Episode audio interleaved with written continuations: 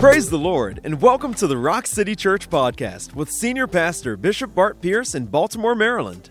We pray this message strengthens and encourages you to be all that God has called you to be. So let's dive into God's Word. Awesome. All right, y'all ready for the Word? You're already up on your feet?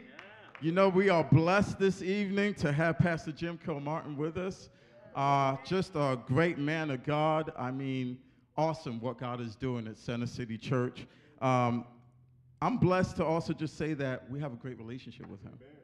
You know, he's always got the joy of the Lord on his face, no matter what's going on. And he always brings a word, a powerful word to encourage us. And are you guys ready for the teaching that's about to come now? All right, church, well, put your hands together for Pastor Jim Kilmartin. Thank you, sir. All right, well, good evening, good evening. Good evening. All right, let's pray. You said, Come, Holy Spirit, come into this place. Fill us tonight. Lord, uh, may the word come forth according to your will. May the meditation of my heart, the words of my mouth be pleasing unto you, O Lord. May we have ears to hear. May we have eyes to see. In Jesus' name. Amen. Have a seat. Have a seat. All right. Well, good evening, everyone. Jarvis, right? Your back still doing okay? Yes. Is it is it healed or is it uh it, have issues still? Okay, why don't you stand up? Church, let's pray for him. So Sunday we prayed for him and for his back and his knee, and um, and then he stood up and he said, "Man, I feel all the better." And uh, so, good. So Father, we ask for healing right now, in the name of Jesus. Not a partial healing, but we pray for a complete healing right now fully in his heart, fully in his mind, and fully in his body. We declare that sozo healing upon him today, the fullness of it. In Jesus' name. Amen. Amen. How's that feeling? Good. It's better. Thank you. You feel it better? Yes. You sure? You're not just blowing smoke, are you? Okay, good. Don't do that. Good. All right. Let me know as, uh, as the night goes on. Well, it was good to be with you guys on Sunday, and uh, I had a blessed time. And then I've been in Bible Bible school teaching on the Book of Acts all week long.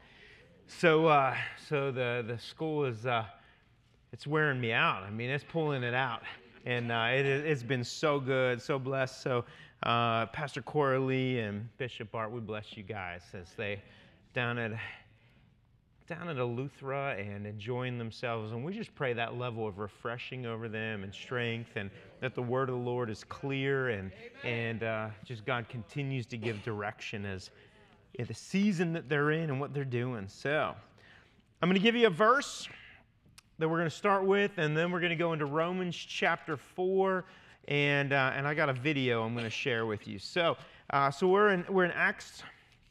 Let's see, Acts 14. Acts 14. I'm going to give you, give you one specific verse. I'll tell you the, uh, the context of it. Uh, it's verse 9, Acts 14 9.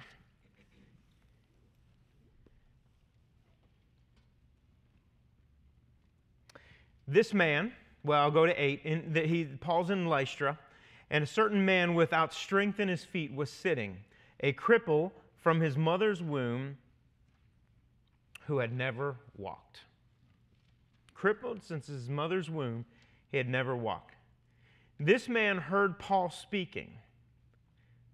Paul observed him intently, and seeing that he had faith to be healed, he said with a loud voice, Stand up straight on your feet. And he leapt and he walked. Yeah. And when the people saw what Paul had done, they raised their voices, saying in a Lycaonian language, The gods have come down to us in the likeness of men. Now they go off. They go, they go off because they're trying to mix their mindset, their worldly mindset, uh, their idolatrous mindset, with what just happened. Sometimes in signs and wonders, the miracles of God, people cannot quantify it. They can't figure it out because they're trying to figure it out with their own mind, their own culture, and what they've always experienced. So in this culture, they believed in Zeus, they believed in Hermes, they believed in those Greek gods. That's what they lived by. And so when Paul and Barnabas were there ministering, they yelled and said, Barnabas is Zeus and Paul is Hermes. Mainly because Paul did most of the speaking, and so Hermes was the messenger God, right? And so they, uh, they went off. But what I want to focus on here is that this man heard Paul speaking. Sometimes there's something that's inside of you. You, you are intent on hearing somebody. When, when Jesus would speak, people would come and they would lean into him. They wanted to hear the Spirit of God. They wanted to hear, they testified it, it resonated deep inside of them. And they were drawn to it. And then it says, then Paul observing him intently. That's when I look around the room and I observe you intently. Are you sleeping on me today? Have you fallen asleep? And then he said, seeing that he had faith to be healed. As I came down off the stage on Sunday, I could see where the Holy Spirit was on different people. We come running to the altar or we come in, in, the, in the service, and good preachers, a lot of times, they'll walk over to a place because they're like, oh, the anointing's over here. They're observing, they're seeing it because somebody is drawing that out of them. They want that. They're going to pull that out of them. I preach well when I come down here because you pull it out of me and I get, I get that opportunity to keep going. People aren't looking at their watches saying, um, I, I, I got to go home. I got something to do. The Steelers and, the, and the, the Ravens aren't playing anymore. So, you know, we don't got anywhere to go. So we're like, ah, I want the meat. I want the word of God, right? And so, so I'm in that place am being pulled. So in the same way, this man was looking at Paul. He heard him and he said, I, I, I, I want something that he's got. There's this guy, his name's Andrew Shearman. I've known him for a long, long time. British guy. And, and one time he was flying on an airplane and he's hanging out and he's, dry, he's on that airplane and then, and then he's, he's, just, he's just praying, he's just, he's just doing his thing and he's just going. But you know, the anointing that's on our lives. In Acts, you see it over and over. They were filled with the Holy Spirit.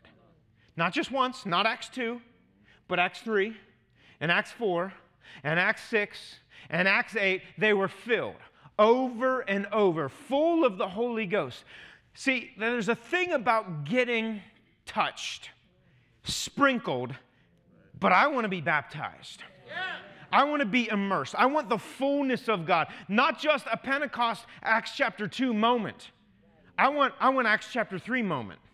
I want Acts chapter 6 moment. I want Acts chapter 9 moment. I want to see this happen every single day. I got to get back into that place where I want, I want more. And then what happens is that, that you're pressed down, you're shaken together, and you begin to overflow. Isn't that right? You begin to overflow. And what happens is when you're walking down the street, the Spirit of God is so full in you that, that people say, and Gentiles and all the people say, I got to bring my sick out onto the, onto the street so that even my shadow would fall on you. It's nothing about the shadow. It's about the anointing that is overflowing. It's about the fullness of the Spirit of God. Sometimes we're dry. We need a drink. We need to get filled up again, and we need to get filled up again. And so this man heard something in Paul that was overflowing, and he, he leaned in and he said, I need what he has. And Paul looks at him intently. He looks at him intently, and he recognized in his spirit that this man had faith to be healed. So he didn't just whisper, he didn't just say something. It says, with, with exclamation, stand up, stand straight up on your feet. And it says, the man leapt and the man walked. Sometimes we get too content. And sometimes we, we, don't, we don't lean in. We just, all right, what you got today, preacher? Well, maybe that's the preacher's fault because the preacher's not filled up, overflowing. saying, Whatever I got, I give it to you. Peter and James, no, Peter and John, Acts 3, silver and gold I don't have, but what I have, I give to you. Freely you've been given, so freely you've received, so freely give it away. So free what I have, I give to you in the name of Jesus, rise and walk. So there's something that's got to be inside of us. Every single one of us has to have something. My question is, what, what, what level are you at right now? What level are you? Are you ankle deep in the spirit right now? Ezekiel 47. Are you knee deep in the spirit right now? I can, I can look at you and say, Oh, you're dry. You're empty. You cannot minister out of an empty place. You can't minister out of an empty place. And that's on you. That's on you. Get into that secret place. You want the anointing that Bishop walks in. You want the anointing that, that, that Pro, what is it, Prophet Victory over years ago came in. You want the anointing to prophesy, call somebody's name out, what street they live in, but but but you're not willing to go into the secret place to go for it. The anointing, the word anointing is the word mashach. You know that, right? The word mashach. The word mashach, Yeshua HaMashiach. That's so the word mashach literally means to rub off onto. The anointing rubs off onto somebody. You, you pour that oil, but when it's on you already, you rub that on somebody. You know, you go to a good restaurant, and when you walk out of that restaurant, you smell like that restaurant. When I go to a Chinese restaurant and I walk out, and somebody can say, You were at a Chinese restaurant, I smell it. Ah, fried rice? rice You've been in Panda today. You, you, it rubs off on you, right? And so when you, it says that, it says, wait a second, these guys were unschooled, uneducated, ordinary men, but they've been with Jesus. The anointing has rubbed off. Where you at? You ankle deep. You knee deep today. You waist deep. See, at least when we're waist deep, we're still in control. I'm just saying, whenever you get a little deeper, you're not in control anymore. The Holy Ghost is in control. And sometimes He will do stuff that will offend your mind. I'll say it again. Sometimes He will do stuff to offend your mind. Your mind, not just somebody else's, yours. But when I'm ankle deep, I got it. I, I at any moment, if it, uh, it gets a little rough, if it gets a little, little cold, I can get out. Knee deep, I'm still good. I go fishing. I love to go fishing. Bishop catches bigger fish than me. I get it. I, I, and I love it. But, but knee deep, it's a little, it can be a little scary. You, you, the, the, the, the, the current can come. But, but, but you still can get out. When it gets up to waist deep, you aren't getting out too quickly. When you get that chest level, you're about in. But when you get up to your head, it's no longer you. In the river, it is no longer you. You begin to float and you begin to go wherever the river leads you. May we be in a place that the Spirit of God would lead us wherever He desires. Wherever He desires. Where you at? Are you ankle? You knee? I want to be immersed. Some of you guys got, got sprinkled when you were a baby, right? You grew up Catholic, you grew up Methodist, you grew up whatever, and they gave you, and they sprinkled you in there. But there's something about getting immersed when I, when I got saved and I got baptized, I went into this pond at the Creation Festival, nasty, stinky pond, and I went under that water and I came out a different person. I got immersed.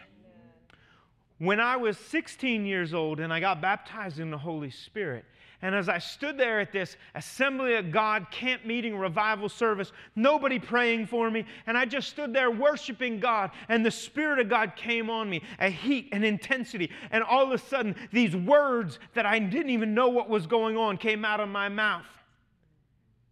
I was different. because everything inside of me was changed. I didn't know what was going on. I was a good Methodist boy, and I said, What was that? what was that?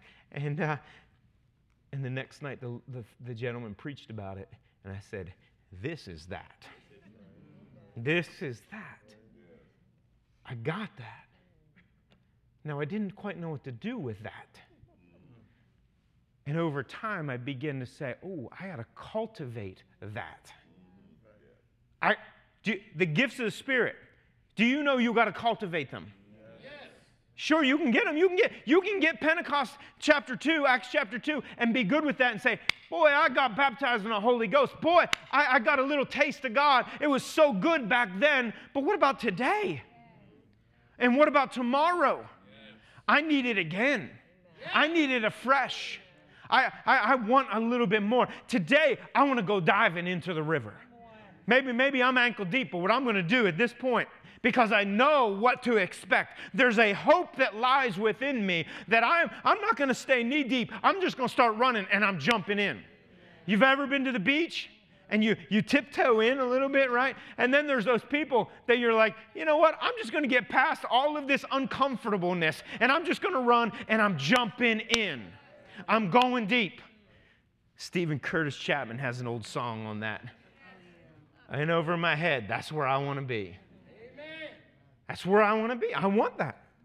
So he looked intently. He noticed. He observed. When you're full of the Holy Spirit, you observe things that you don't normally observe. How can he know that this man had faith to be healed? I'm asking, how did he know that? How did he know that?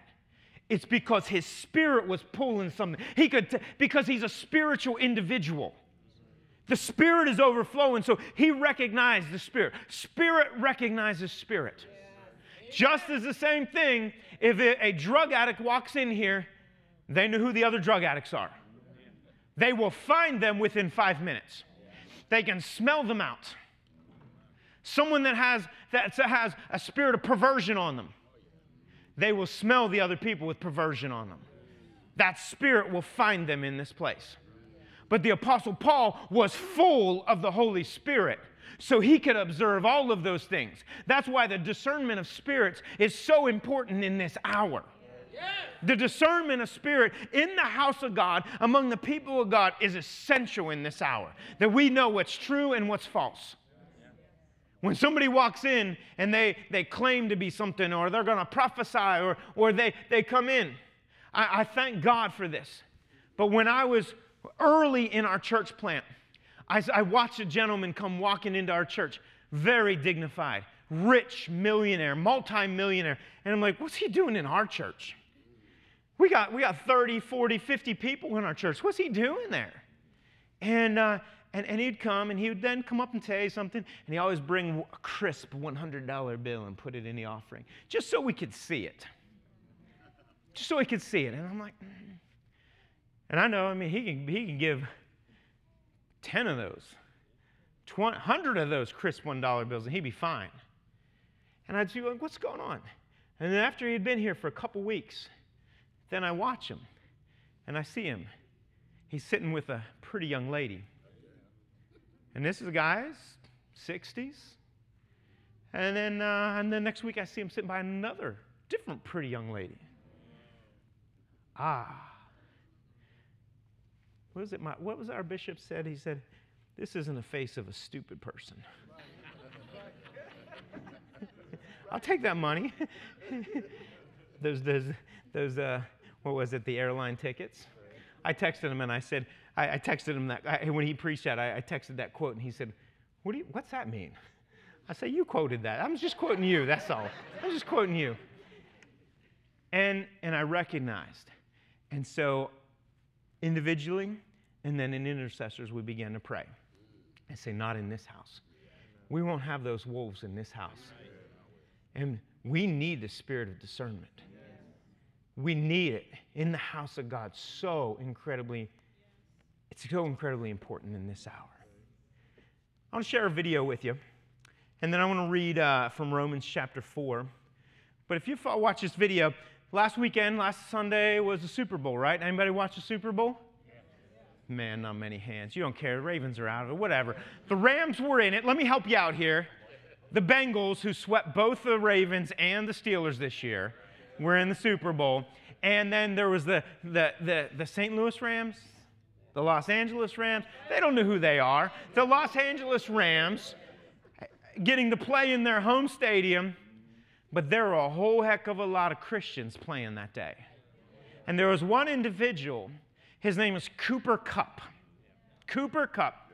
He barely even made it into the college level. He only, at the very end, was offered one measly scholarship to like Eastern or Western Washington University. And nobody even knows where that is because we don't even know if it's Eastern or Western. I don't know. They don't know who he, eh, but he, he's a nobody and he makes it into the NFL. And then this year, he was the NFL's offensive MVP, having a season like only one other player has ever had in the, in the, in the history of the NFL. Is he? Who is he? Where'd he come from? He tells the story of what happened. And this year, he was the NFL Super Bowl MVP the most valuable player in the biggest game of the season. I want you to hear his story he shares after the, after the game at the press conference. It was uh, in 2019 we walked off the field that last uh, that last time after losing to the Patriots. I wasn't able to be a part of that thing. But I don't know what it was.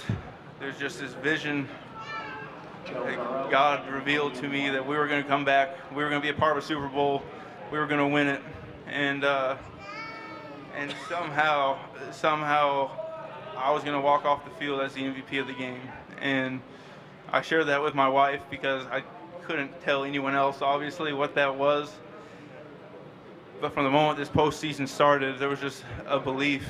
Every game, it was just, it was written already. Um, it was written already, and, and I just got to play free, knowing that, um, you know, I got to play from victory, not for victory. I got to play in a place where I was, I was validated not from anything that happened on the field, but because of my worth in, in God and in my Father.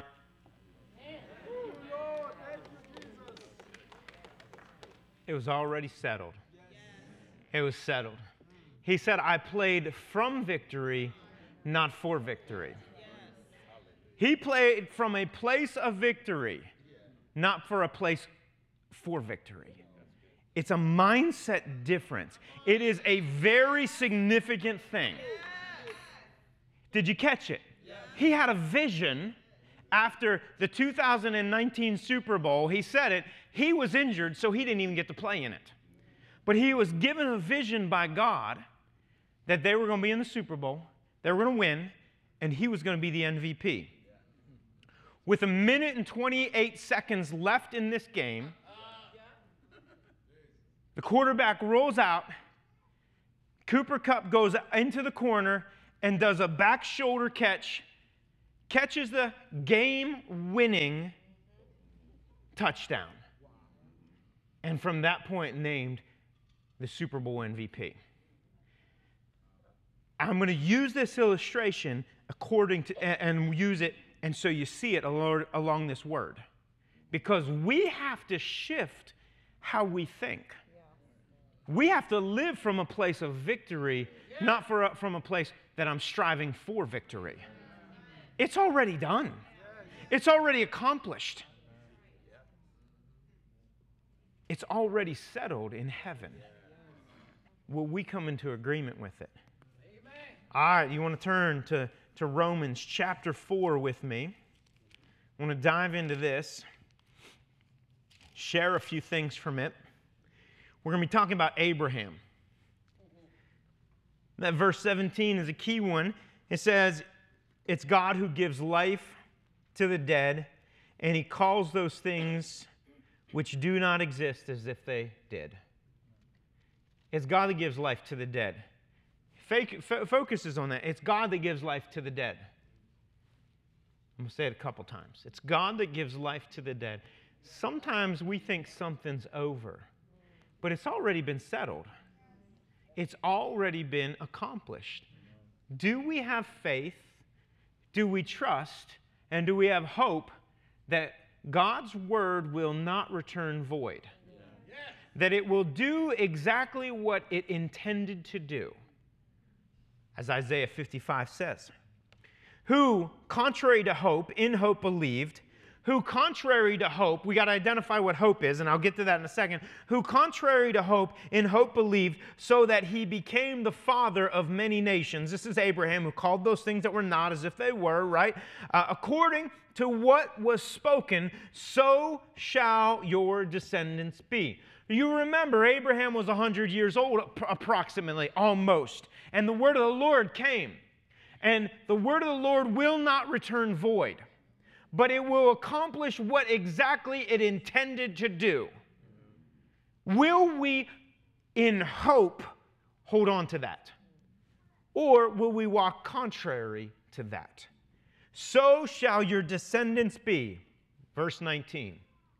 Paul says it this way And not being weak in faith, he did not consider his own body not being weak in faith. How about we just say, he was strong in his faith?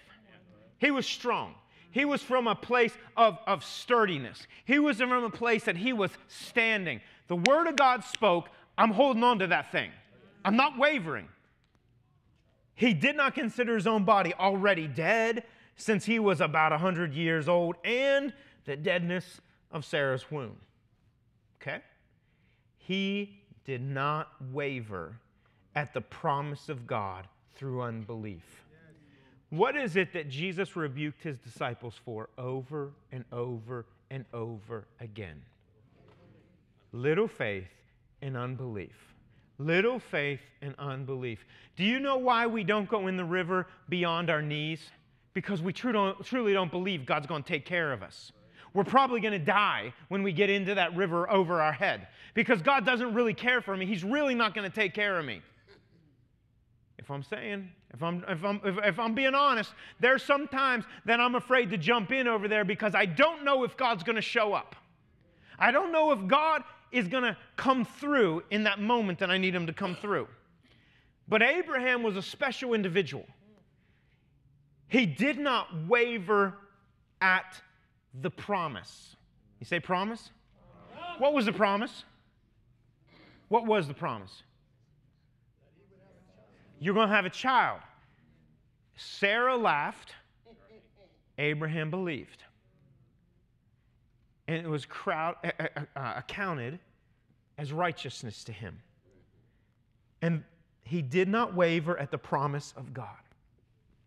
If we take that from Isaiah 55, that God's word will not return void, his word will not return void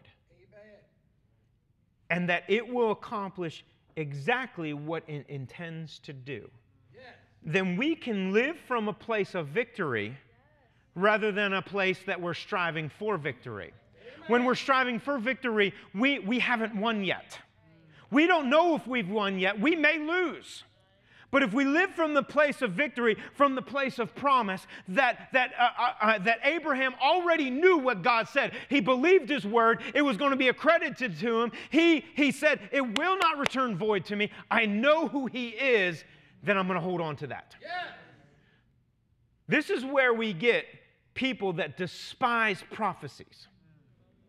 The Word of God says, Do not despise prophecies, but test everything and hold fast to what is good. Because guess what? Sometimes some bones are thrown in there. Let go of those things and you hold fast to what is good. People will say, that's where you get, you're going to throw the baby out with the bathwater. Well, I, I, don't know about all of that stuff. I, some of that might have been off, some of that might have been flesh. I'm going to throw that, but I'm going to hold on to what is fast. I'm going to hold on to what is good. And so you got to be able to discern is that true? Is that the Spirit of God or is that the flesh? Is that the soul? And what is there, I'm going to hold on to it. I'm going to hold on to it. I'm going to hold, I'm going to hold on to the very end. I might be 100 years old, but I'm going to continue to hold on. My womb might not be able to produce any longer, but I'm going to hold on because God said it would be and I will be there. I will hold on. And even if you if I come up to the fiery furnace, my God will take care of me as the boy said. But even if he doesn't, I still will not bow the knee. I still will not because I will hold on. I will hold fast even to the very end of my day. Where are you at? Are you ankle deep? Where are you at? You knee deep. I like you a lot, Jesus, but uh, I'm still holding on. I still got control. I'm still going to do my thing. I still like my, my drink. I still like to have a couple cigarettes here and there. I still, I still, I still, can I poke at it? Oh, yeah. We, we, we, we got stuff that we hold on and say, Jesus, this part of my heart, this part of my life, I don't want you to touch me. I'm going to go so far. Sunday morning, I'm going to go jump in the water. I'm going to go jump in. It's, it's, it's waist level. I'm going to jump in, but it's still waist level so I can get out at any point. I can still get, I'm going to jump in. I'm going to look good. I'm going to look like I just got completely baptized, but I still can get out. I can still get out. Hmm. Where are we at? He did not waver at the promise of God through unbelief, but was strengthened in the faith and giving glory to God. Verse 21. Being fully convinced that what he had promised, he was also able to perform. Yes. Being fully convinced. Ah, I'm going in a little bit here. I'm, I'm, I'm half convinced. Am I fully convinced? If you and I are fully convinced, guess what? We're going to be at the place where we turn the world upside down. If you really are fully convinced that God is going to heal the sick, then you're going to be laying hands on the sick all the time. If you're fully convinced that God is going to come through and perform exactly what He said and promised, then you're jumping in. You believe it, you're on it. I was on a call this week and I talked about some of the healings that happened recently. And I shared different healings. I shared some of the stories on Sunday. And one lady says, How come we don't see all this stuff in America right now? It's because of our unbelief. Because we're not fully convinced God is who He says He is. We're fully convinced God is who He, w- he said He was, but we're not fully convinced God is who He says He is today. Amen. All of us in the church are really good with preaching Christ and Him crucified. Man, I'll preach Christ and Him crucified day in and day out. It, he's, it's a conviction of my sin. Jesus is up there on that cross. It's that crucifixion. And, but, but the problem is, if we don't take Christ and Him crucified alongside of the resurrected Christ, we're not seeing the fullness of the gospel. Most people love to stay in Christ and Him crucified and you feel like worms and you feel terrible and you feel that's, you know, our Catholic brothers, I feel bad for them because they, they, they come in and they, they, they feel dreadful and they feel terrible, like they're, they're crucifying Jesus all over again. Gosh, we got to be convicted of our sins. What Jesus went through, and he went on that cross, and what he bore. Christ and Him crucified. That's what Paul said he would preach, right? He said, I'll preach Christ and I will preach Christ crucified. I'm on that. Fantastic. I'm going to do that all day long. But that's not the end of the story. Jesus isn't still on the cross. He went into that grave, but he's not still in that grave. He came up out of that grave. The Apostle Paul then continued to say, He said, I want to know Christ. I want to know Christ. I want to preach Christ. I'm going to preach Christ crucified. But he said, I want to know Christ and I want to know the power of his resurrection. I want to know the power of his resurrection. So, so I got to preach him crucified because you and I need to know the weight of our sins and that Jesus lifted that sin off. He was that propitiation. He was that one that removed the atonement and pulled that sin off of us. Thank God for that. I'm so grateful for that. But do you know that there's a whole other group of churches that will never preach Christ and Him crucified, they will preach the resurrected Christ. See, they'll, they'll preach the resurrected Christ only. And so, therefore, you don't really need to ask for forgiveness of your sins. You don't walk in a place of sin, you walk in a place of victory. That's fantastic. I love that. You and I love that. We're going to preach victory. We're going to walk in that place of Christ raised, the resurrection Christ, so that we can walk in this. We're the head and not the tail. We're going to go for it. We're going for it. I get it. But if we don't combine the two, we don't have the fullness of the gospel. We walk in a, sometimes it can be a, a cheap grace over here because we're not, we don't, hey, I, I didn't, I, I'm no longer a sinner, man. I get it. I'm not a sinner. I'm going to tell you that, that, that you're not a sinner, you're a saint.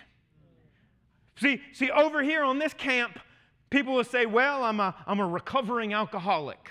I, I'm, a, I'm a recovering addict. And you identify as the addict. But the beauty is over here, that's no longer you. If anyone's in Christ, he's a new creation. The old is gone. And so you come over here and you're, I'm a saint that have been saved by grace. I get it.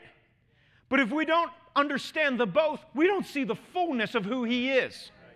Because at one moment, we got to better preach. We better preach Christ and him crucified. But over here, we got to recognize hey, I'm playing from a place of victory. It's already settled, God's already done it. I don't need to go back. And sometimes people will run to the altar over and over to get saved again for the 10th time, for the 100th time. You don't need to run there to get saved once again. Amen. You need a Holy Ghost to be empowered so you don't keep falling again. And so there's a difference, but there's the combination that we need both. And identifying, man, I love to preach. I love to know I want to know Christ. I want to know the power of his resurrection. But he doesn't stop there, does he? And he says something. What's that rest, what's the rest of Philippians 3:10 say? I want to know Christ. I want to know the power of his resurrection and what you you said it? What'd you say? You're mumbling. You don't like that one. You don't like that one. I like to say, I want to know Christ. I want that secret place. I want to dwell in it. Oh, I'm going to worship today. I'm going to read the word. I want to know Jesus. I want to know the power, the dunamis power. I'm going to lay hands on the sick. I'm going to cast out demons. Paul, why'd you say that's the next part? I don't like that part. And I want to. I don't. I don't want to say it. I don't like that one. It's the fullness of the gospel. It's the fullness of the message that guess what? He says, I want a fellowship of his sufferings. I want a fellowship. The word koinonia. That's a deep place. Then I begin to get his heart. And I get into that place. Why would Paul say, I want a fellowship in his sufferings? Why? Don't put that in there. Take that out. Cre- create the Elder Mark version of the Bible and take that one out. we don't like that. And I want to, the fellowship of his sufferings. We'll get to that. And what's the fourth? And being conformed to his It's no longer Christ that lives, it's no longer I that lives, but it's Christ that lives in me. The Apostle Paul says, Hey, to die is gain. That's me, man. I want, I want to be with Jesus. But to live, that's Christ. Because he's got an assignment for me, he's got more for me to do. I like to preach, I want to know Jesus. I want to, I want to know the power of his resurrection. But I, I, I also want to share in the fellowship. Fellowship of the Ring, I get it. Yep, yep. Gandalf, here we go. We're doing it. We're going there. The fellowship. There, there. That was a rough. That was a rough show, boys. It's not an easy road. Some of you guys lost some fingers. Some of you guys lost your buddies. Some of you guys, I'm telling you, by at the end of end of the day, when we come to our end, some of us better have some fingers lost. Some of us better have some marks on our faces. If we haven't, we haven't fellowshipped and shared in the sufferings. I've heard it. You follow a man that has a limp. Because that man moved from Jacob and became Israel, and he wrestled with God, and he came out on the other side. But he had a little beatdown along the way. If we live from the place that it's grace, grace, grace, grace, the reality is they're probably not really real. It's a lot of fluff, it's a lot of facade. Because anybody that's real and anybody that's walked with Jesus will share in the fellowship of his sufferings. They will understand when somebody stabs you in the back. They will understand when somebody walks out on you. They will understand when somebody looks at you in the face, but really inside they hate your guts. They will understand that. So you hear it. Those of you who have walked through it, you understand it, and you're like, yep, I get it. I get it. Man, I love to tell the stories of healings and resurrections and all of that other stuff. But the real stuff is hey, guess what? Today, I'm standing. That's the real victory. And tomorrow, I'm going to stand again. The devil's going to throw what he throws, his minions are going to speak what they speak, and I'm going to stand today. And I'm going to stand tomorrow. And when you read the book of Acts, chapter 15, 13, 14.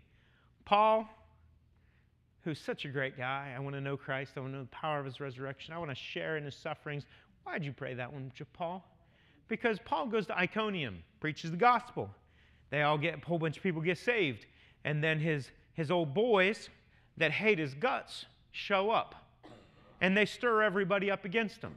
And a riot comes. And they begin to beat Paul. They carry him out of the city and they stone him and they think he's dead and they leave him for dead. Then his disciples come around him and Paul gets back up and he goes right back in the city. He's tough. So he leaves there and he goes to Lystra. And then when he's in Lystra, he preaches the gospel. It says when he left Iconium, he left with gladness of heart and full of the Holy Spirit. The boy just got beat down. He just got stoned. And it says, with gladness of heart and with joy in the Holy Ghost, they moved on to preach at the next place. How can that be? I want to know Christ. I want to know the power of his resurrection. I want to share. I want to, I want to step into that fellowship because fellowship produces joy. Yeah. In Acts chapter 2, after the great outpouring of 3,000, it says this is what they did daily. They gathered in the temple and they met house to house. And what did they do? They listened to the apostles' teaching, they fellowshiped together, they broke bread, and they prayed. That is the foundation of the church. That's what they did. They, they listened to the apostles' teaching, not just the Old Testament teaching, this is the new covenant of teaching. Then they fellowship together. True fellowship brings absolute joy. I said it before, but sometimes in the church, we have the most sour faces. We're the crankiest people there are. Amen. We're a sad group. One of my friends that is a waiter and works in a restaurant said, Most places despise church folk on Sunday afternoon because they're the most demanding, the most self righteous, and the lousiest tippers. That is a terrible thing that's on the name of the church. Amen. But it's true. Because we're all puffed up and we think we're all that. But really, inside, we don't have the joy. And the joy of the Lord is our strength. We understand that, we pray that, we preach that. But fellowship is joy. when I get to go and break bread with Mark, Elder Mark, and we talk, we talk real, not facade, not fluff. It produces joy because he cares for me and I care for him.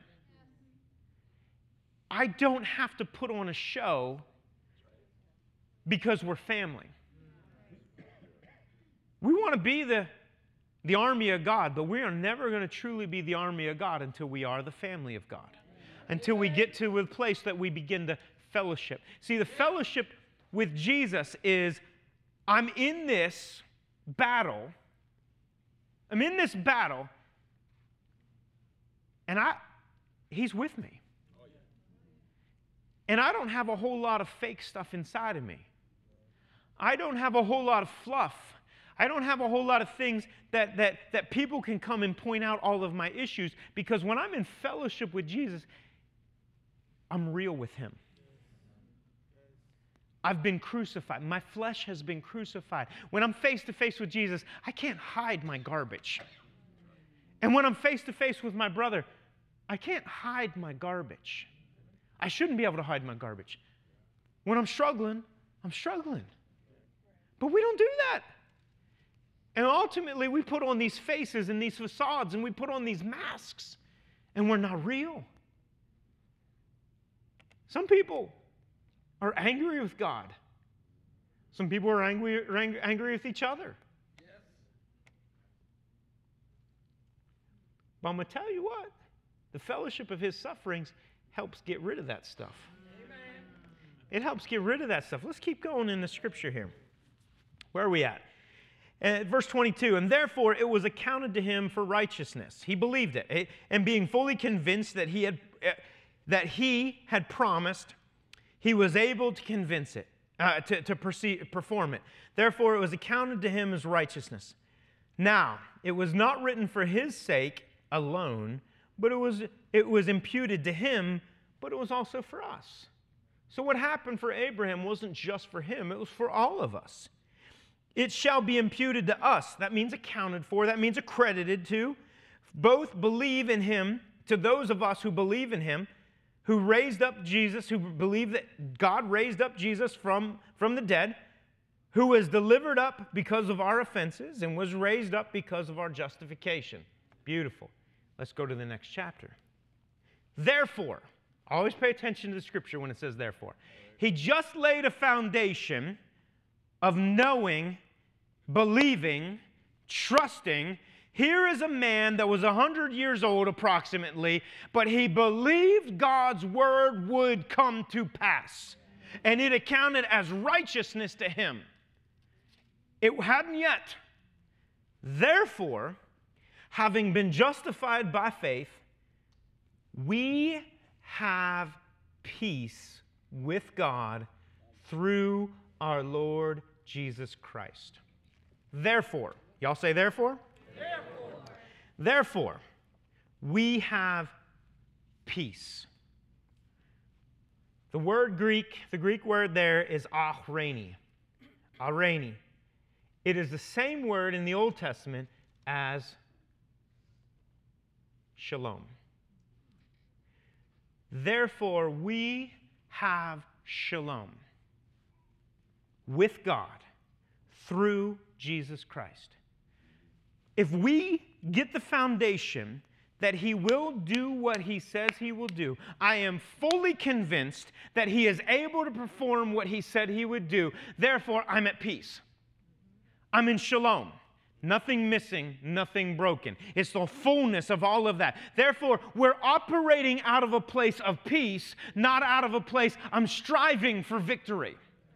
I'm not, I'm running. I, am hoping that I'm going to win. I'm, I'm, I'm working at it. I've already accomplished it. I've already got it. I just have to settle and be at peace. I got to be at peace. Let's keep going then. Through whom also we have access by faith into this grace in which we stand and rejoice in hope of the glory of God through whom we have access. I'm at peace. Because now I have access through Christ, I have access through Christ by faith into this grace in which we stand. I'm not shaken because I learned I can stand. I want to know Christ. I want to know the power of his resurrection. I want to fellowship in his sufferings, and I want to be conformed to, to the likeness of him, even unto death. I can stand because, hey, I, who am I going to be afraid of? Am I going to be afraid of the man who can actually take my, my mortal life? Nah. I know who holds my eternity. I know who holds my soul in his hands. So, therefore, anybody that has a gun, anybody that has a, a knife, anybody has a sword, hey, go ahead, go at it because I'm reading the book of Acts and I see that they're going to throw Peter in prison, but an angel comes in the middle of the night, opens the prisons, takes off the, the chains, and walks right through 16 guards and comes to a door. I see, I, I read about Paul and Silas who are singing at night. An earthquake happens and the prison doors go wide open. You aren't going to, if you are in Christ, you aren't going to die before your time. If God still has an assignment for you and you are in Christ, the problem is is when we're not in Christ. The problem is when we're in our flesh and doing what we want to do. That's where the problem is. We're in the danger zone. But when we're in Christ, we aren't going anywhere until our time's up. Amen. Herod had just killed the Apostle James. He saw that the Jews were all excited about that. So he goes and grabs Peter, throws him in prison. It's the Passover. So they got to wait a day or so. While he's in there, Peter, it says his arms are in chains. It says they got four squads of soldiers, 16 soldiers, two of them right beside him. A section right out the door, a section at the next door, and then there's an iron gate. This man was done but God. And an angel shows up and it says he pokes him in the side. He said, Get up, boy. Your time's not over. Do you believe? Are you fully convinced that he is who he says he is? He will do what he says he does. Your time's not over until God says it's over. And Peter's time was not over. He still had assignments to do. And he shows up, and that young girl, Rhoda, opens the door and says, Wait a second, Peter's out here. And she runs back into all their, her crew and said, Peter's out there. And they're like, You're crazy. You're just all excited. That's just his angel. That's just his angel. No, that's Peter. And he goes in and talks to him, tells him, and he didn't stop there. He said, I got to go tell more people. Your time's not over. Hillary, I pray for your mom right now. I pray for Debbie. And I pray strength to her body. In the name of Jesus, we pray strength to her body right now. We declare the grace of God, the healing of God, the mercy of God over Miss Debbie right now. Strengthen her. I'm fully convinced. So, through whom we also have access by faith into this grace in which we stand, and rejoice in the hope of glory. Sometimes we overlook all of this stuff. So, so what's the word hope? Let's look at the word hope here. The word hope, the Greek word is E L P I S, and it says looking forward to in confident expectation. Cooper Kupp looked forward to that game with confident expectation because God spoke to him in a vision that they were going to win the game and he was going to be the Super Bowl MVP. So therefore he played from a place of victory with full confidence that what was what was spoken would come to pass. Abraham had full faith, even at the age of almost 100 years old, that what, what was spoken would come to pass. He was fully convinced.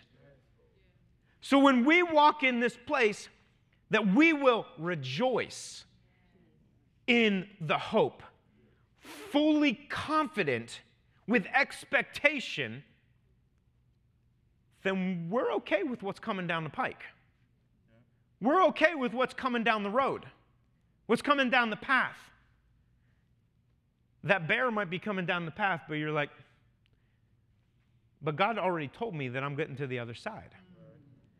That sickness is coming down. That shaking, that tribulation, it's coming. We'll keep going. Verse 3. And not only that, take that phrase. So here we go. Well, let me go back to verse 1 and 2, and then we we are we're going to finish these last three verses.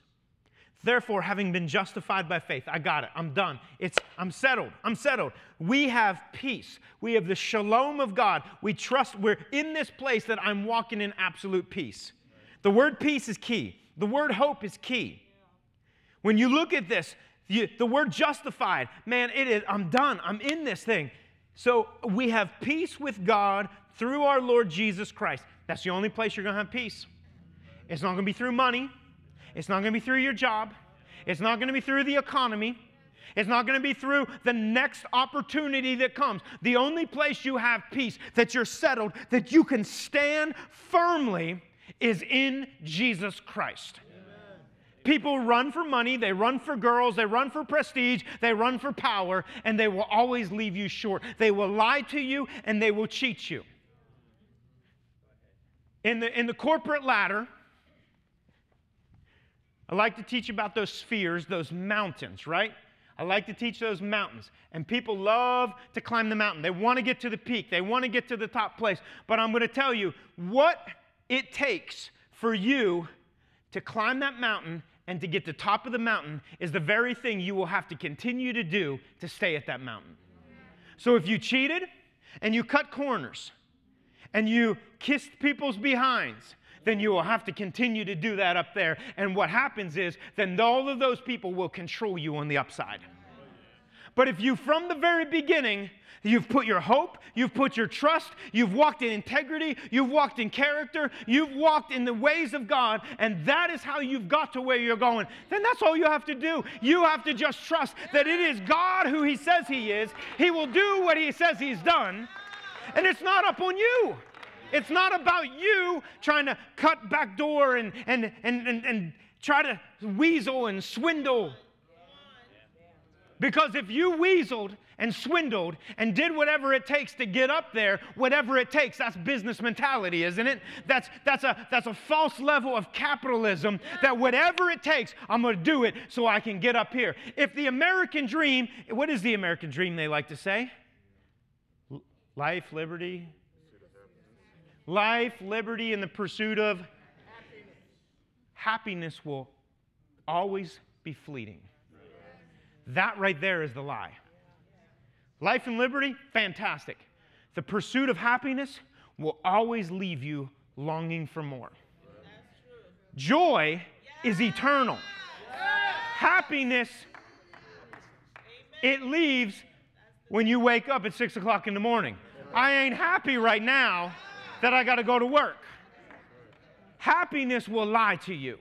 And if you pursue that, then all you're going to do, what you're going to pursue, hey, I'm going to go buy myself a new boat. I'm going to buy myself a new boat. That made me happy. But once that boat breaks down, I'm not happy any longer. And once it gets a little older, I, I got to get a bigger car. My car's got to be fast right now. And then once I get that car, there's a better car. Somebody else has a better car than me. I'm not happy any longer. I got a big, bigger house. Somebody else has a bigger house than me. I'm not happy any longer. Life, liberty, good. The joy. The fruit of the Spirit is there's joy. The kingdom of God is righteousness, peace, and joy in the Holy Ghost. Those fruits of the Spirit will continue into eternity. Happiness won't. Happiness is fleeting. All right, so you will have peace with God through our Lord Jesus Christ, through whom we also have access by faith into this, this grace, this grace, this goodness, this blessing. The word grace there is, is charis, is the word charis, where we get charisma, where we get gifts. It's, it's a grace of God in which we stand and we rejoice in the hope of the glory of God that I am looking forward to with absolute confidence. Verse 3. Here's, here's a big boy. You ready for it? And not only that, that was good. Paul says that was really good. That was fantastic. Man, we're settled. We, we, the grace is on us. We're, we got peace. It's so good. But not only that, there is more. There's always more. If we get to the point where we're like, ah, I've learned it all, I've got it all, we're fooling ourselves. Amen. And not only that, but we also glory. Paul, why'd you say that? Paul, I didn't like this part. Why'd you say it again? But we also glory in tribulations. What, what's he mean by glory? Some of your versions probably say it a little differently. He's, some versions say, I boast, I brag, I sneeze. she says, I don't like that one. I'm not, get that. Not only that, we don't stop there we glory. It's, it's, it's, it's not the word doxa, glory. It's a word that means boast, brag, rejoice in. I celebrate in tribulations. Not only that, but I celebrate in tribulations. I brag about them. I boast about them. Hey, did you see this scar right here? Let me tell you about this scar, baby. I got a story because I'm still standing. I'm not gone. I'm not done yet. I, it, not only all of that, but let me tell you about what I've been through. Because I'm going to tell you how good my God is. I boast. I brag. I rejoice, not in myself, but in the goodness of God. So, so not only that, but, but, uh, but but I'm going to glory in tribulations. Why? Why do I glory in tribulations? Knowing. See, we got to the point that, the, that, that Abraham said, I am fully convinced. I am full, I have I've resolved it within me. I am standing here. I am fully convinced. And he says that knowing that tribulation produces perseverance. Perseverance. What are you talking about? Tribulations, trouble, distress, oppression. Tribulation produces perseverance. Perseverance means endurance. Perseverance means patience. Reminds me of that 1 Corinthians 13. Love is patient, love is kind. So, perseverance is like love. So, therefore, tribulations are part of all of how God is forming us and fashioning us. And we're going to appreciate it. I glory in these tribulations because I know that the tribulation produces something.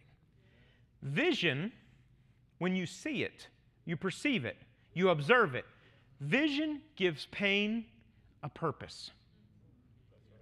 Vision gives pain a purpose. Every athlete, every Olympic athlete has beat their bodies. Every Olympic, except for those curlers, they're not beating their bodies. They're out of shape.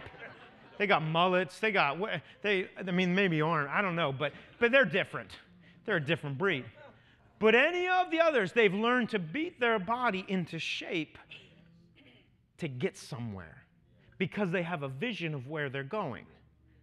They have a vision. So, so perseverance, it means endurance, it means patience. It's that similarity of love. Let's keep going then. Knowing that tribulation produces perseverance, perseverance produces character. Character. How's your character? If I could look into the depths of your being, into your heart, into your mind, how's your character? I glory in tribulations because tribulations produce perseverance, that I'm standing, that I'm enduring, that I got patience, I can do this. And I know that perseverance then produces character because character allows me to stand, it allows me to hold on. Character, it's the evidence, it's the tested proof that something is genuine. It's the tested proof that something is genuine. They left Egypt and they went into the wilderness. And the Word of God says that they went into the wilderness to test their hearts. The wilderness is all about testing your hearts. Before Jesus ever went into the ministry, where did he go? He went to the wilderness to test them. To test them. Character. I get character. I've been tested. I've been proved. I've been purified. I, I, I get to that point, and character produces hope. We just talked about that. And hope is a looking forward in confident expectation. Now, hope does not disappoint. Now, hope does not disappoint. Now, I'm going to bring this here and try to bring it into something. I shared that video, Cooper Kupp. I played from a place of victory, not for victory. Church, are we striving for victory or are we settled? Are we set that I'm in the place of peace? Because I operate from a place of hope. But, but, but if you look at all of these, you, you have, let, let's just, let's throw them up on the board here, right? So we're going to throw them up on the board. What's the first one? I, it says, wait a second, what was the very first part that it said? I, I glory.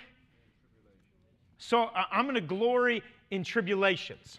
So we got these, we got these tribulations. I want to know Christ. I want to know the power of his resurrection. I want to share in the fellowship of his sufferings. Who wants that? I do because I, I, I see what's going to happen on the other side. Tribulation leads to what? Talk to me. It leads to perseverance. Perseverance leads to what? Character. Okay? Character leads to what? Hope. And hope, that expectation, that, that holding on to, will not easily disappoint us. So, guess what? When tribulation comes, are you going to glory in it? When, when the shaking comes up, are you going to be like, oh boy, guess what? Something good's coming. As long as I'm in Christ, as long as I'm full of the Holy Ghost, then I know that God will get me through. So when Peter gets arrested and thrown in prison, all he is is like, oh boy, something good's gonna happen. Some, I don't know quite what it is, but I know God's got me. And, and, then, and then the cool thing is, the crazy thing is, they're all praying back home at Mary's house. They're praying, and then here comes Peter knocking on the door, and they're confused. They're perplexed. What are they praying about? They're praying, probably, oh, I hope that Herod has a change of mind. I hope that Peter's not going to die. And then there's Peter standing at the door. Because sometimes our thoughts are not God's thoughts, our ways are not God's ways. We get to the point where we got we gotta lay ourselves down saying, God, I want my thoughts to be your thoughts. God, I want my ways to be your ways. So, why is it that they were so perplexed that Peter was actually at the door. Sometimes we don't believe what we're praying. But if we play, pray, play, pray from a place of victory, it changes everything. How do you pray? Begging? Begging for victory? Or are you praying from the place of victory? That God did and does and will do what he said he would do. Yeah, but God, you did it in the past. Would you please do it again? No, God, you did it in the past. Do it again. God, you moved in this house. Do it again, God. You moved in this city. Do it again, God. And when somebody rises up and says, Y'all are a cult, you guys are crazy, I don't like you guys, you're like, Oh boy, that means something good is coming because the tribulation's here. I'm to persevere. I'm to I'm to plant my foot. Finally, brethren, stand. Stand. And you get to that point and, and you, you say, that tribulation's coming. Oh boy, that means something good's on the other side. I'm gonna, I'm gonna stand, I'm gonna persevere, and I'm gonna persevere. Go ahead, because if there's any wicked way within me, oh God, search me and try me. See if there's any wicked way within me. Create in me a clean heart, oh God. Renew a steadfast, a steadfast, I'm gonna stand spirit within me. Take not thy Holy Spirit from me. And then I'm going to be in the place of hope because I know whom my God is. I will, I will trust him. And even if he doesn't show up the way I think he's going to show up, I'm still going to trust him. Amen. Shadrach, Meshach, and Abednego said, Hey, if I get thrown in the fiery furnace, my God's going to save me one way or the other, on this side of glory or on the other side of glory. But yeah, but, but, but, but God, you didn't, you didn't heal me whenever I prayed to get healed. Well, if you, you got to the other side, you're all healed anyhow. And you're with me.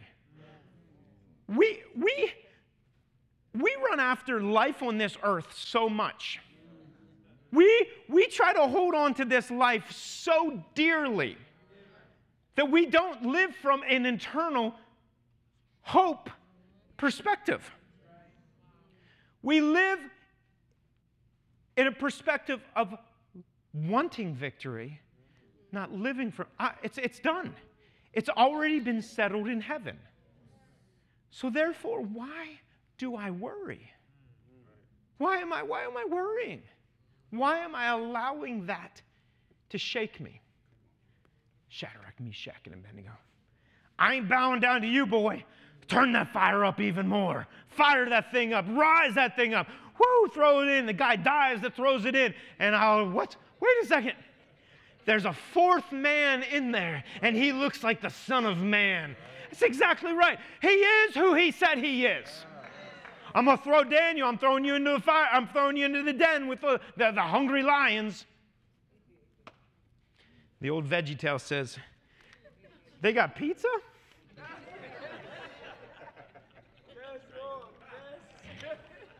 If you haven't watched Veggie Tales, the angels fed the lions pizza so they didn't eat Daniel. Could it happen? Absolutely. I don't think they had pizza back then, but you know, whatever. We read that chains fall off, doors open, and he walks right by 16 guys.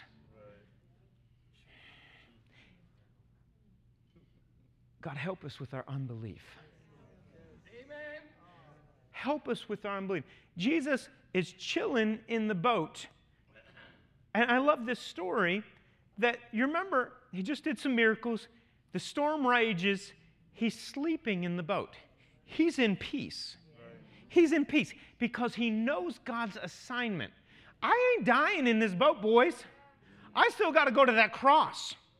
So I'm not going to die. In, I'm not dying in this boat. But the beauty of, on the other side, before they ever set out sail, he said, We're going to the other side. If Jesus said we're going to the other side, quit worrying along the way. Tribulation comes, fantastic. I'm going to persevere. I'm going to, it's, it's, it's actually developing my character so that I can live from a place of hope. And on the other side, he meets the Gadarene demoniac and it breaks things open. The principality over that region is, is gone, and revival happens. I told you, we're getting to the other side. Why are you worrying? Abraham unwavered. What's that say? Let's, I like that verse. He did not waver at the promise of God through unbelief. Now, hope does not disappoint because the love of God has been poured out in our hearts by the Holy Spirit who was given to us. Let me break that down. Now, hope, it doesn't disappoint. We hold on. We've made it through the trials, we've stood through the perseverance. Our character has proven us, has tested us, has shown us to be, to be genuine, and then we live from a place of hope. And it says, hope does not disappoint because, because, why does it not disappoint? Because we know the love of God. For God so loved the world. For God so loved the world. Peter, do you love me? Sure do, God. I like you. No, no, Peter, do you love me? I, I do, God. I, I like you. No, no, Peter, do you love me? I do. And that word is agape. And this word is agape. There's agape, there's uh, phileos, and there's eros. Eros comes from the Greek goddess of sexuality, of perversion. Today's Thursday. Monday night, a lot of Eros happened.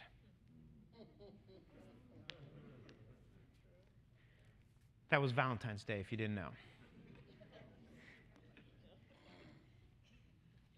It's, a, it's, a, it's an unclean love. It's a love of lust. That's what eros is. Phileo or philo, phil, uh, phileo, there it is, help me out. Phileo is brotherly love. It's a love that we, we care for each other. But agape is deep. We can't truly have koinonia unless we understand agape. And God showed us agape by laying his son down, giving his son. He so loved the world that he gave his one and only son, that he began to lay out this. We have hope because of the love of God. We know Jesus, who ascended into heaven, the angel stood there and said, Why are you looking up there, boys? The same way he left, he's coming back. His word will not turn, return void it will accomplish exactly what it intended to. So that means Jesus is coming back. I believe it. I'm fully convinced of that. Do I live that way? I hope you do. I have this hope, and I know it does not disappoint because the love of God has been poured out in our hearts by the Holy Spirit who was given to us. You can't truly have koinonia unless you have the Holy Spirit. You can't truly have koinonia, fellowship with God and with each other, unless you, you have the Holy Spirit, unless you understand the love of God. Yeah. You can't go to that place because koinonia is that place that says, hey, whenever the disciples gathered together, if anyone had need, they sold what they had and they gave it to one another. Communism and socialism is Antichrist that says, What is yours is mine. The kingdom of God says, What is mine is yours. I lay my life down because God laid his life down for me. I learned what he did and showed me life, so therefore I'm going to do it. I freely give it, not you take it. Do you see the difference? It's a slight shifting. Agape, you ready? Agape, an undefeatable, unconquerable goodwill that always seeks the highest good of the other person, no matter what he does. I'm going to say that again. It's benevolence, right? It's an undefeatable benevolence, an unconquerable goodwill that always seeks the highest good of the other person no matter what he does. So when somebody wrongs you, I'm going to glory in my tribulations because I know tribulations leads to perseverance. And perseverance leads to character, and character leads to hope. And hope does not disappoint because I have hope because of the love of God. And so, therefore, I will love people when they wrong me. I will love people when they cut me down. I will love people when they come against me. True agape love is laying my life down, uh, is undefeated benevolence. Even when they do something wrong to me, I still will love. It is the self giving love that gives freely without asking anything in return and does not consider the worth of its object. Sometimes we say, I'm going to give to you because you got a lot of money and you might be giving me some back. But I'm not giving to you because you got no money, you got no job. So I'm going to lean over here, over where the money is because I'm hoping something comes back to me. No, it, no matter what. Agape is more a love by choice than phileo or filio, which is the love by chance. And it refers to the will rather than the emotion. Agape describes the unconditional love of God that He has for the world. So, where am I at in all of this? Tribulations? I'm going to get excited about those. In my flesh, I don't want to get excited about those. I, was, I wish Paul would take those suckers out. But if I'm in my spirit, and if I'm full of the Holy Spirit, then as Paul walked up to that gentleman and he said, I perceive that you have faith to be healed. I got discernment. But when I'm in my flesh, when I'm in my emotions, when I'm in my mind, I'm all up in my stuff. I never see all of that. And therefore, I'm not freely going to give because I'm afraid they're going to take from me. I'm afraid they're going to use me. I'm afraid they're going to abuse me. But in, in true agape love, I'm going to lay it all down there and I'm going to love you no matter what. I'm going to choose you no matter what. I'm going to say, I want to know Christ. I want to know the power of his resurrection. I want to share in the fellowship of his sufferings. I want to be conformed to his likeness, even to that point of death. I'm going to glory in my tribulations. Y'all are throwing something at me. When you get it, when you look at it, if, if you are in Christ, you can do anything, right? I can do all things through Christ, in Christ, who strengthens me. I'm standing in Him, I'm standing firm. So, therefore, whenever that thing is thrown at me, I got to change my perspective. I'm living from a place of victory. That means something good's coming. God's up to something. Deliverance is happening. Supernatural transference is happening. Something good is happening. You just got to stand and live in the place of hope. Live out of the place of peace. You will not be shaken. Not be shaken. What happens if the economy tanks? I'm in a place of peace. That just means God's got to bring provision. Oh, the ravens are going to bring me bread. The football team? The birds? Which one? I don't know. But whatever happens, God's going to do it. And even if He doesn't, I'm still going to praise Him because that means I'm going to eternity a whole lot faster. It's perspective. I love Him. I'm fully convinced He is who He says He is. He's going to perform exactly what He says He performs. We give up, we give in we tap out way too soon. There's so often that people leave the church, leave the faith, because God didn't show up. He didn't show up because you have a perception of how God's supposed to show up.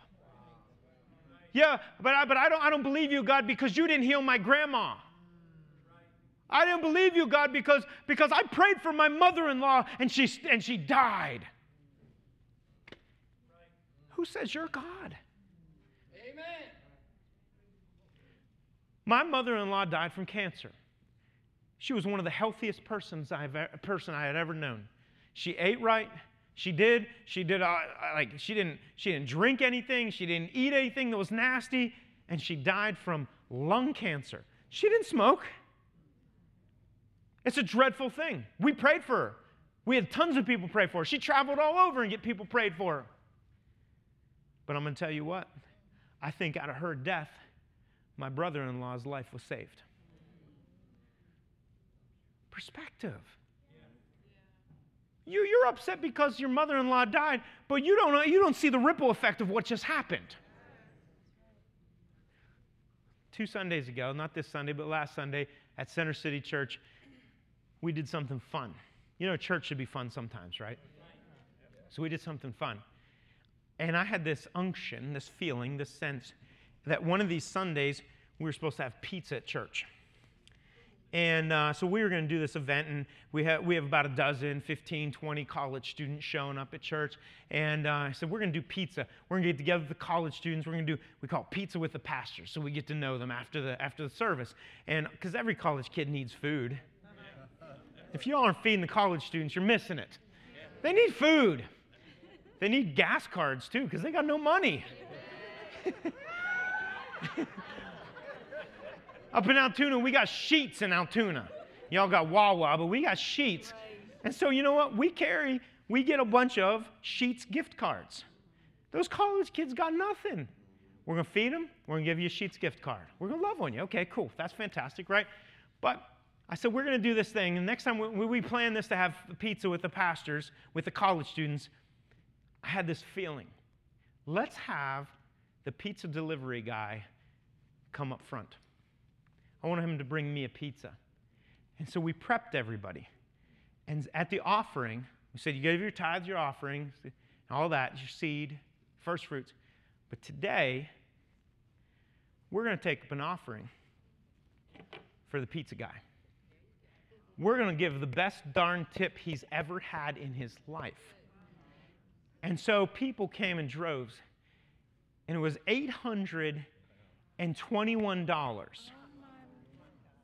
They went back and counted it. And then they said, hey, okay, you brought all the pizzas in. And, and they joked because it was my birthday two weeks ago. So they, uh, they ended up, we ended up getting, I think, 61 pizzas because we ended up feeding everybody in the church. It was awesome. And uh, we had a party afterwards. And, and so this guy, he brings all the pizzas in. The last pizza, they say, oh, Pastor, Pastor wants you up on the stage. So he, he comes in with the pizza up on the stage. He's just looking at me and it's Sunday. It's, it's actually still Sunday morning at that point. And uh, he inter, inter, inter, inter, he like came in during my message and interrupted my message. You have to go back and watch it. It's, for, it's really great. And he looks and he's like, uh, I said, hey, it's so good to have you here, whatever. And uh, um, he's like, I've never been a part of a, a sermon before. I said, we are today. And, uh, and I just said, we just feel like we're supposed to bless you today. I don't know why. I don't know what you're going through, but I feel like God said we're supposed to bless you. And I asked him what his name was, and I had the check there for the amount. And, I, and he, he said, he told me, I just wrote it out, I signed it, and I said, This check is for you for $821. He's kind of dumbfounded. I got, but, but he didn't go like crazy. I think, uh, I, don't know, I don't know if he, I don't know if he was in shock or what. And everybody in our church, they were all jacked. They're standing and they're shouting and they're all over the place. This is so cool to be able to do this and bless them. And then, and then he heads back to Papa John's, and the manager calls our, our, our, our assistant, Amy, and says, Is this real? yeah, it's real. God told us we were supposed to bless him. I, I prayed for him, prayed over him, and uh, he said he believed in Christ, and uh, whatever. You know, our job was to bless him. And, he, and then the, the manager says, Why? It's because we want to bless people. We want to be a blessing in the city. God told us to do it. We don't know why. Maybe He has a need. And she started weeping. And she started breaking down. Who does that? The church should. The people of God should. We should be so giving benevolent.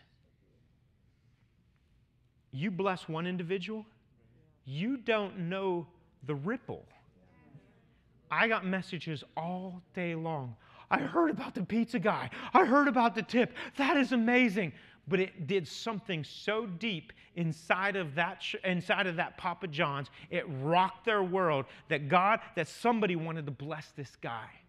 Churches are so known for take, give me, give me, give me something for free, give me something for free. No, no, no. We flip that and said, we're going to bless you. You don't know the ripple effect. We sometimes are so simple and so focused on one thing. Yeah, but he didn't get healed. She didn't get healed. Yeah, but through that, there's a perseverance. Through that, character was developed. Something bigger and better. God, would you change our perspective? Yes. Would you help give us your thoughts, oh God? May our thoughts be your thoughts. May our ways be your ways. May we join where you're at, God. Lord, I thank you for your word tonight. May we be fully convinced that you're for us. May we be fully convinced that you, you promise and you will carry it out. May we operate from the place of victory, hoping and recognizing the love of God. Lord, we need you. The world needs you. And I ask, Lord, that you would use us. Not be ankle deep, not be knee deep, not be waist deep, but we dive in. God, that we would be so filled with your spirit that wherever we go, your presence is overflowing. I forgot to share the story of my friend Andrew. He's flying across the country, long trip. He's from England, and he's so filled with God, praying, just reading the Word. Just that's what he does every day. He made some small talk with the guy beside him, and the guy beside him starts getting agitated. Andrew's just focused ahead, long trip. He's a preacher, he's a minister, he's a man of God. And this other guy just, just starts getting agitated a little bit more. And then eventually, he can't take it any longer. The Mashach. I can't, he can't take it any longer. And he grabs the man and he says, What's on you, man? What's on you? The doorway opened up and he said, That's the presence of God. That's the Holy Ghost. My prayer is that you will be so filled with God that at work, at your next flight, whatever you're doing, people will look at you and they will be so intent, just like that man that leaned into the Apostle Paul. He heard his voice and he said, I need what you have. What's on you? Would you guys stand to your feet? Thank you for listening to the Rock City Church podcast, and a special thank you to all who generously give to our ministries. We're feeding 40,000 families each month through our food program. We're sheltering women in crisis and have had over 1,200 babies born through our girls' home. And we're able to impact countless lives around the world through generous givers like you. Tap the link in the description below to give online or visit our giving page at rockcitychurch.com. Our prayer room is open 24 hours a day, 7 days a week. And if you need prayer, call our 24 hour prayer line at 410 882 2689. Like and share this message with your friends and subscribe to get the latest messages. You can also join us in service on Sundays at 10:30 a.m. and Thursdays at 7 p.m. Thanks again for listening to the Rock City Church podcast. God bless you.